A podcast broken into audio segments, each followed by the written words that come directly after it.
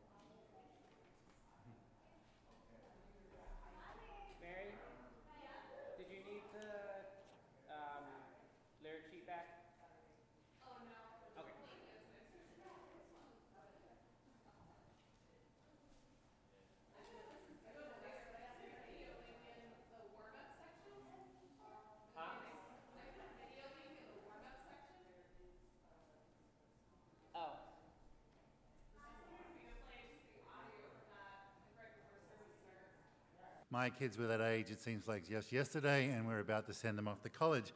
And so it Let us pray.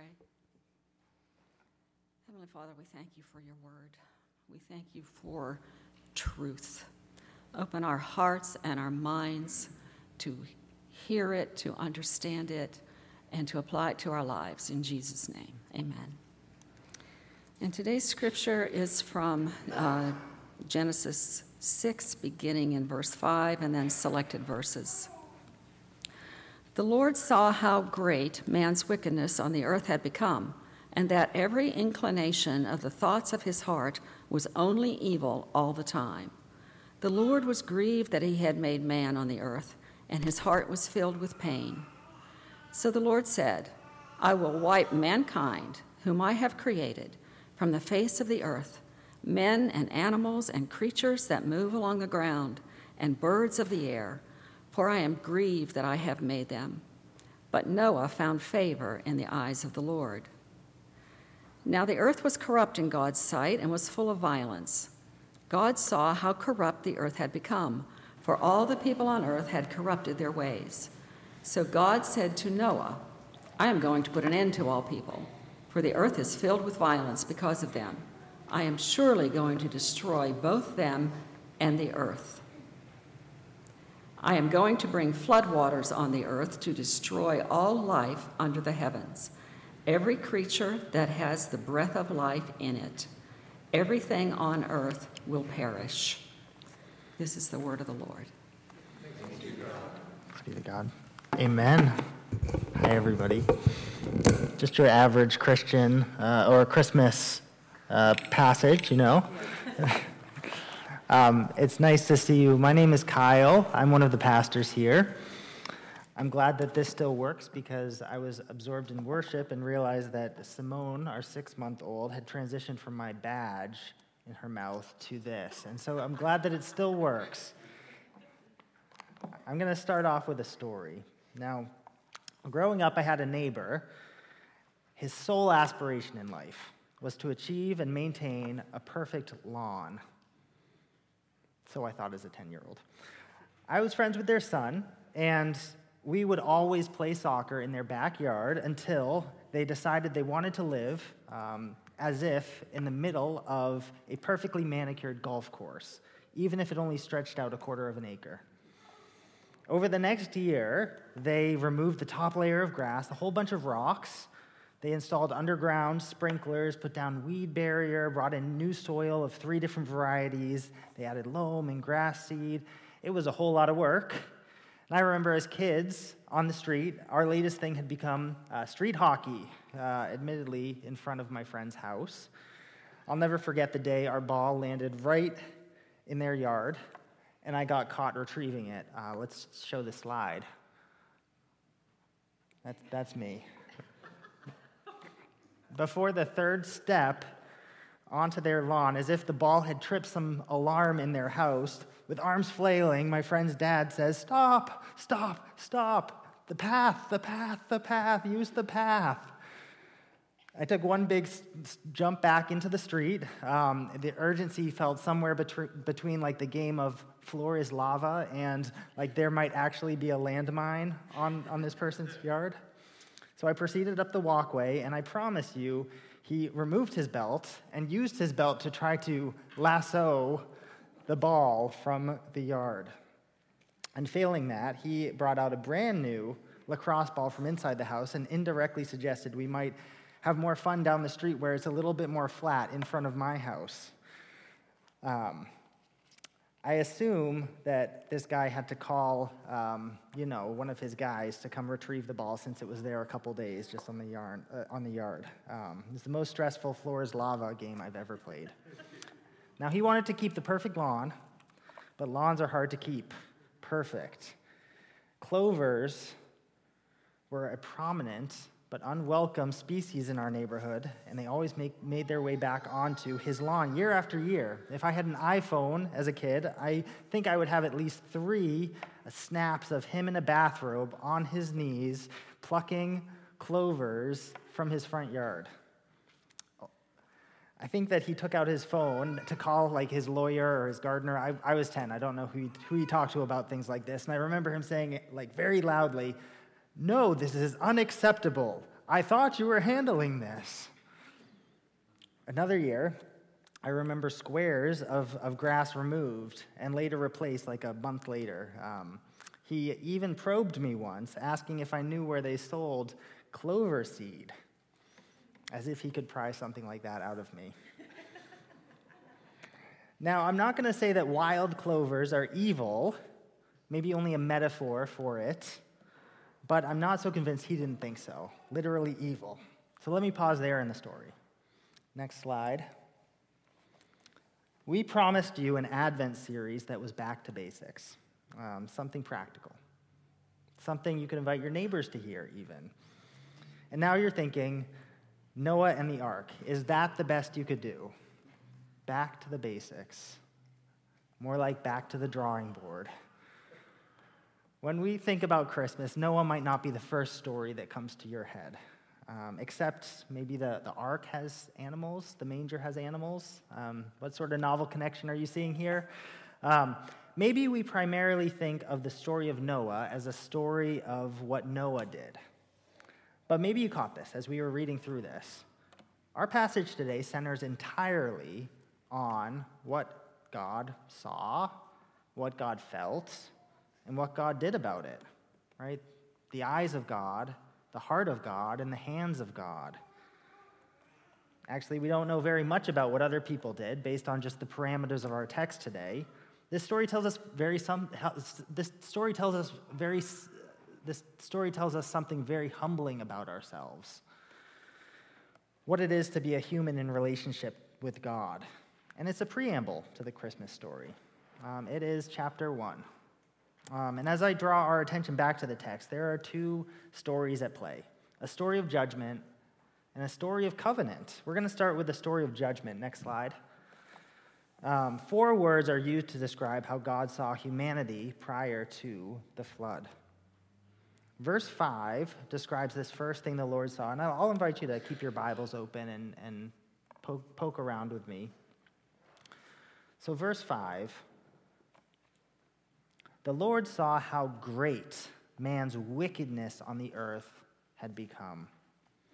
Right, wickedness. It's a word in Scripture that is used to describe a variety of things um, disaster, crime, wrongdoing. It's especially used throughout the Old Testament to describe uh, pagan worship, people entering into uh, foreign houses of worship, burning incense in temples of gods to su- surrounding cultures. Um, it describes humanity without an, an ethical center, right? Living by the norms of the day. And the norms of this day were not great, except they were great in their wrongdoing. That's, that's how they were great. Verse 5 continues. So the Lord saw, the second half of that sentence, that every inclination of the thoughts of his, that is, humanity's heart, was only evil all the time. Evil is a word with a range of meanings, um, from sad to unkind to hostile to poisonous. Scripture is often um, purposefully dichotomous, right? Talking about light and darkness, good and bad, right and wrong. And this word seems to be dichotomous. It's opposed to anything that serves to bless God, serves to reflect God. That's on the one side, and, and evil seems to be this word on the other side. Um, it was the human heart that God saw and he saw that it was only evil all the time. Now, from a Reformed perspective, we talk about total depravity. And this phrase means that without God, we can't want God. Right? Without God, we won't choose to seek God. Without God, we will not uh, choose God. Right? God has to choose us first, to seek us first. It means grace is a necessary piece of this equation because of the state of our hearts.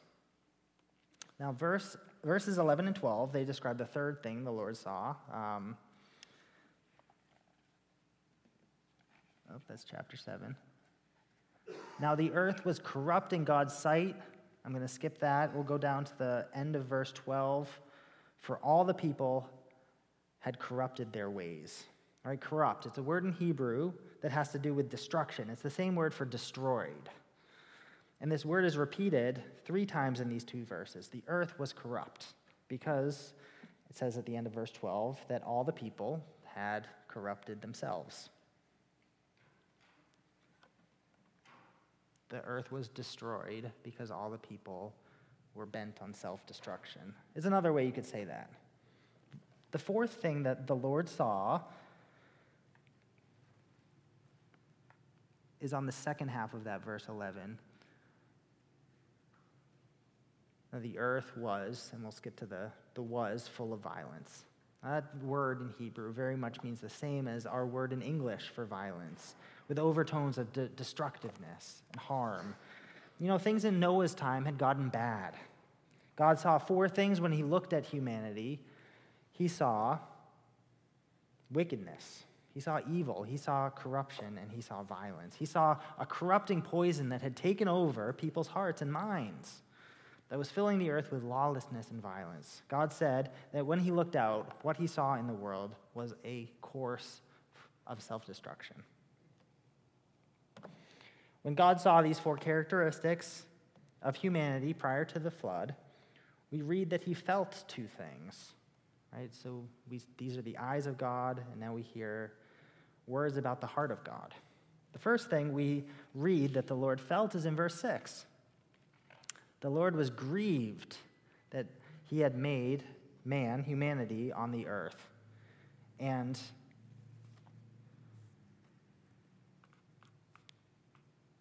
it's reiterated at the end of verse 7, right? For I am grieved that I have made them. Now, this word grieve, um, regret, it means to console oneself, to, to comfort oneself in the context of loss right? It's, it's because of what humans had become, God was grieving. God's eyes were raw, as if at a funeral. The second thing that God felt, we read that midway through verse 6. His heart was filled with pain. I don't know if you've ever thought about the feelings of God, the experience of God, but we see raw eyes and heartache, pain. When God saw the, the human heart and the state of the world, I mean, his own heart, it, it seemed to tighten like a raisin drying in the sun. You know that feeling. Very much as a response to what God saw and what God felt, God took action. And, and this is the way verse 7 begins. The Lord said, I will wipe mankind, humankind, from whom I've created from the face of the earth.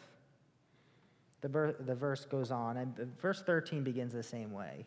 Right? So God said to Noah, I'm going to put an end to all people. Verse 17 describes how God's going to accomplish it. I'm going to bring floodwaters to, on the earth to destroy it. I mean, the, the, at least, especially the first two verses, right? There's, there, it begins with that word so right? It, it, it's a direct response to what God saw and what God felt. God took action on the wickedness, evil, the corruption, and the violence which was grieving him. That regret, that heartache, he acted with an all encompassing judgment. Far reaching was this judgment. Now, before we move on, I wonder what you hear. Um, about God in this story, what this makes you think about God, the character of God, the nature of God. I mean, afraid, maybe? I mean, God is powerful. But what else? I mean, I, I often wondered as a teenager um, about the harshness of God. Like, was this really necessary, God? Um, I, I have looked back on my journals from when I was in middle and high school, um, which pondered upon questions like Is God an angry God? Is God mean spirited? Is God waiting to trip you up after you make a mistake? Uh, is God like Santa Claus, going to add you to the naughty list? Give you coal for Christmas? Is God waiting to, to catch you in a lie or an act of greed or selfishness? Is God going to roll his eyes and say, Why do I bother with you at all? I do I have to live at all times with this this consciousness kind of in the back of my mind that I'm a sinner in the hands of an angry God. A lot of times in Scripture, we fill in the blanks. We, we can only assume God's inner process because we aren't given details in terms of what God is thinking or feeling, right? Where the Bible describes the process of creation, but it doesn't tell us that God had thoughts or emotions during this process, except at the very end, right? Um, God asks Abraham to sacrifice Isaac. Um, and, and we don't necessarily hear, especially in the moments leading up to God stopping Abraham, um, God's thought process around carrying out that task. We, we just came through a big uh, sermon series on the character of Moses. God does a number of huge things in, in the life of the Israelites, parting the Red Sea, sending plagues on the, uh, the, um, on the Egyptians. But there, there aren't details about that inner reasoning or emotional state during these events. Um, we see action and we imagine uh, God's motivation. Well, our passage this morning helps us to see through these questions and it shows us the very heart of God. In this instance, the flood, maybe we want to assume that God was doing it, uh, God was judging and, and he was excited. He was licking his lips in the process. Maybe we imagine that God was a, a biased judge who was proceeding over the trial of, of the person who had invaded his own home, right? Overreaching beyond precedent to make an example. We hear stories in the news of people in power that, that that are cruel and untrustworthy, right? Who act out of self interest. We can't help but misread divine judgment sometimes. Um, we can't. Um, yeah, I, I, I think when I read over my journals as a, as a middle schooler, sometimes I had that thought of why can't God just let us be, right? Why does God get involved at all? Um, you know, and, and also that impression that maybe God is like, you know, that driver who gets cut off and just feels satisfied with himself when he sees that car pulled over by, by a, a cop later on down the road. It's like, sweet poetic justice. Ha. You thought you'd get the last word, but I'm God. Ha. Put up with this too long. It's now time to avenge my patience with destruction. You know, in this instance, God should, the, the, the text, I mean, God through the text shows us his inner world, the, the world that is actually filled with heartache, right?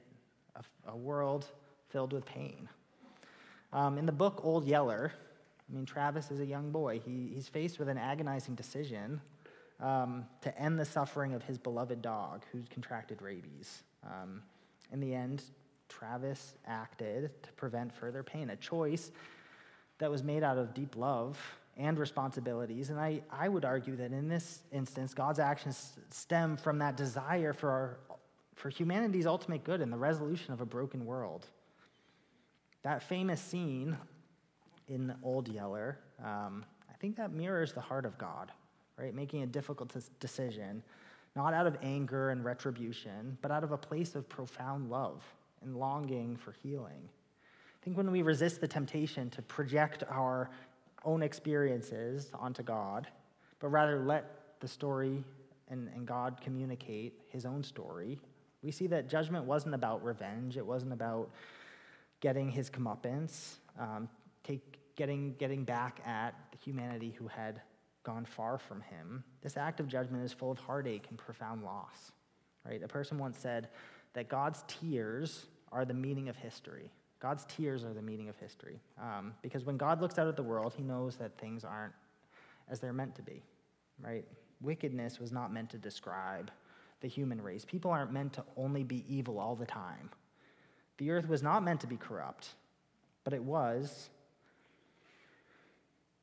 because, as it says at the end of verse 12, all the people had corrupted themselves. God's judgment was such that he was going to destroy the self destroyed. And so God's judgment was such that everything on earth will perish.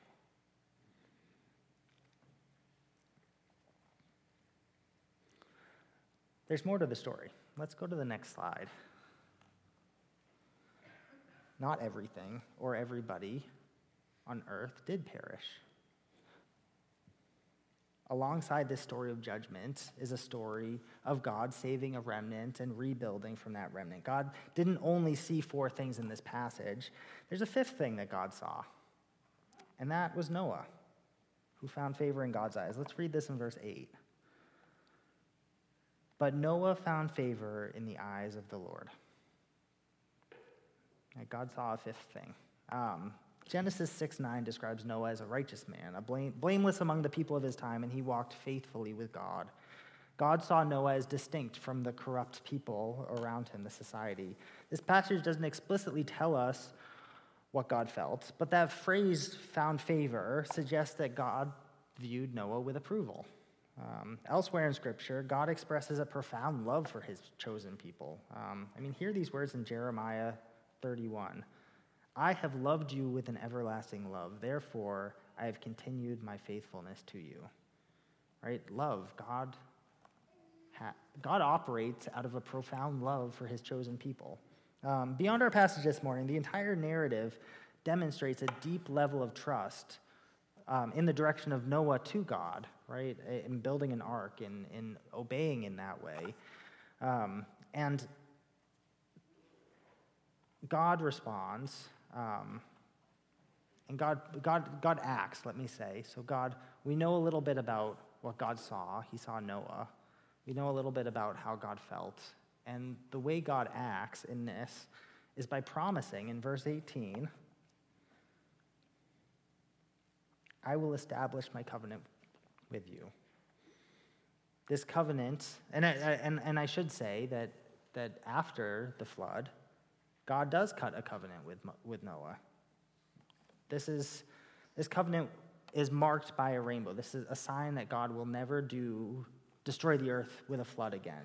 Um, now, now before, before we move on from these two stories, these two different images we have of God's response, I don't want to be too hasty. As soon as we talk about God giving special treatment to Noah, on the basis of what appears to be good behavior, moral action, obedience, I think we need to be careful about what we might be implying theologically. The problem is that despite some of the dichotomous language used in Scripture, and even in this passage, theologically, we know that self righteousness is futile, right? We cannot be good enough to earn God's favor just on our actions alone. We don't deserve to be born. We don't deserve to be saved. We don't deserve to re- receive eternal life.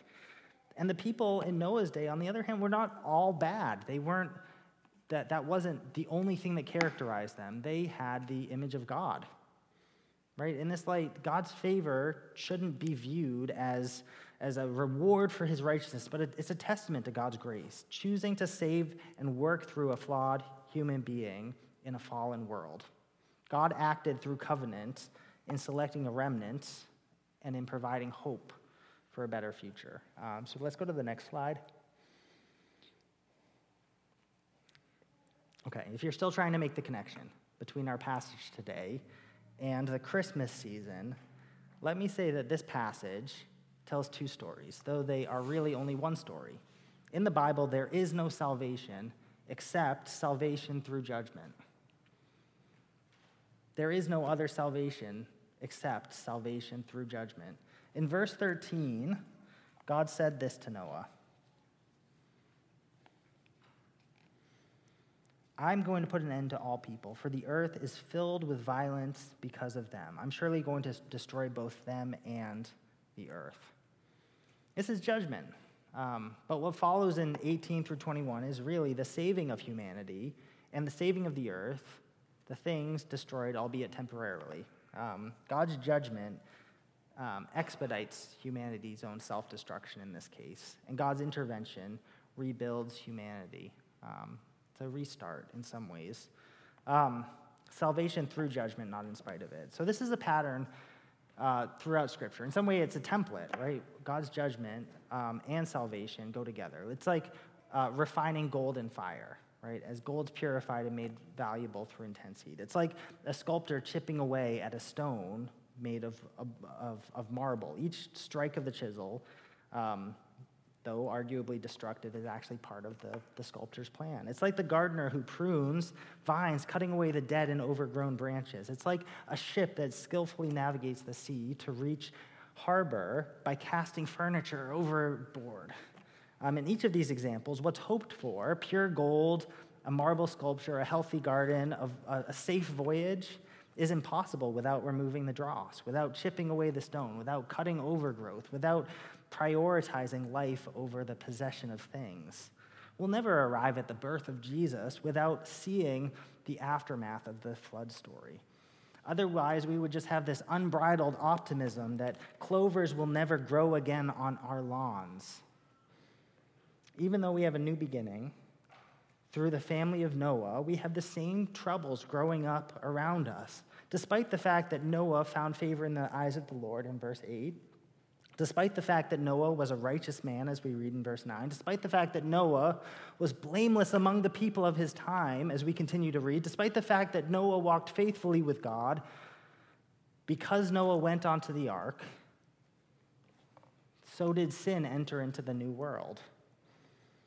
We get a glimpse of this, and even if it's only a glimpse in the story of what happens after Noah reaches dry ground, as he becomes drunk on the wine of his own hands.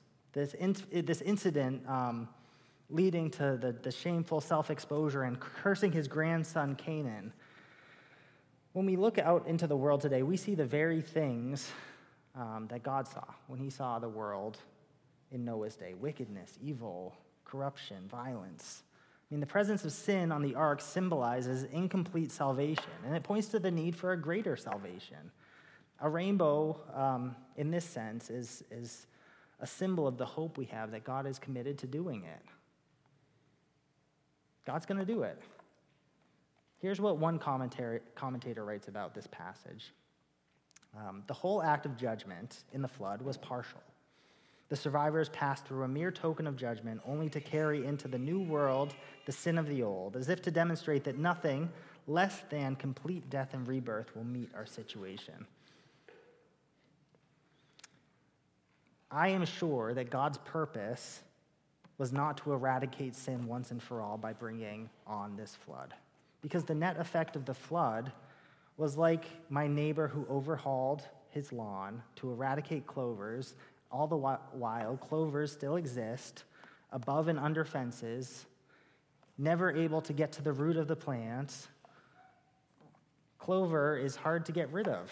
It has a resilient horizontal root system that stretches under fences, between yards. Um, new plants can, can be born not just by bees and other things that carry seed, but actually through the, the, the buds that these roots uh, these roots connect with. Um, has rap- more rapid growth than grass.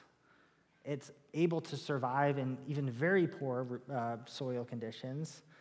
It grows lower than grass, and so it evades the mower. It spreads quickly through both seeds, and, and removing it is very challenging. Um, it's the spread by the help of pollinating bees attracted to nectar and pollen. I mean, in this metaphor, Noah is like a bee that brought the, the seed of the clover from the old world to the new. And so the clover returned.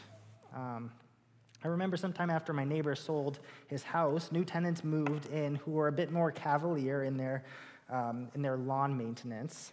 The new homeowners made little effort to stop the growth, and ironically, this yard looks like all the rest now, right?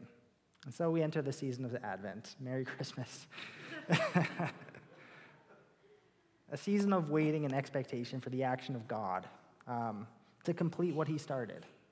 God promised that the world would never again be consumed with water.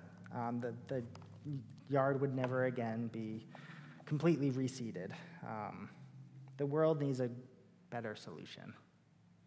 Um, greater than the politics of, of Calvin's Geneva, than the Spanish Inquisition, than the Prohibition, than the American moral majority movement, and so we celebrate the coming of a paradox, the coming of and the promise of an even greater storm and an even greater ark, and one born to die for our sakes. One who would live without sin and let us take his place on the ark, the one that he made himself, to be a remnant into a new world, um, a remnant that's made perfect through union with himself. Salvation through judgment, not in spite of it. Contained in Scripture is a gospel story, a story of good news, and it's impossible to talk about the birth of Christ without building it upon this wider story, of which this is chapter one. God's tears are the meaning of history because God bound himself up with humanity. He has deep pain. God decided to weep, to have pain, to be vulnerable, to enter into this story. Otherwise, we would be on a path of our own self destruction. Jesus is the one God promised the one announced. Um, Jesus is the one fulfilled through the rainbow. Jesus is the king who will heal all our divides and bring peace. Now, if you're here and you're not sure about this whole God thing, this is very much for you. If God's judgment can come down on the earth, the whole earth, on all people, even people who don't acknowledge him as God, this shows that God is interested in you because he made you, he cares about you because you're subject to his judgment, and because through him there's a way to life, not in spite of judgment, but through it and because of it. Let's pray.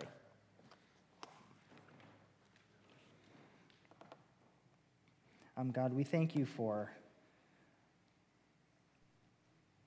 chapter one, um, where we see our need, um, where we begin to have hope because we realize that you have committed yourself to us, to the journey, uh, to the end. Um, and you have forever bound yourself up with us. To those who, who call on your name, who trust in you, um, I pray if there are people among us that are unsure um, what they believe, I, I pray that, that you would um, move in them and, and reveal yourself to them reveal your need, the, their need for you. Um, and we do thank you for Christ. We thank you um, that he came on this first advent, and we look forward to the second advent in hope. In Jesus' name, amen. Please stand as you're able, and we're going to sing a song of response together.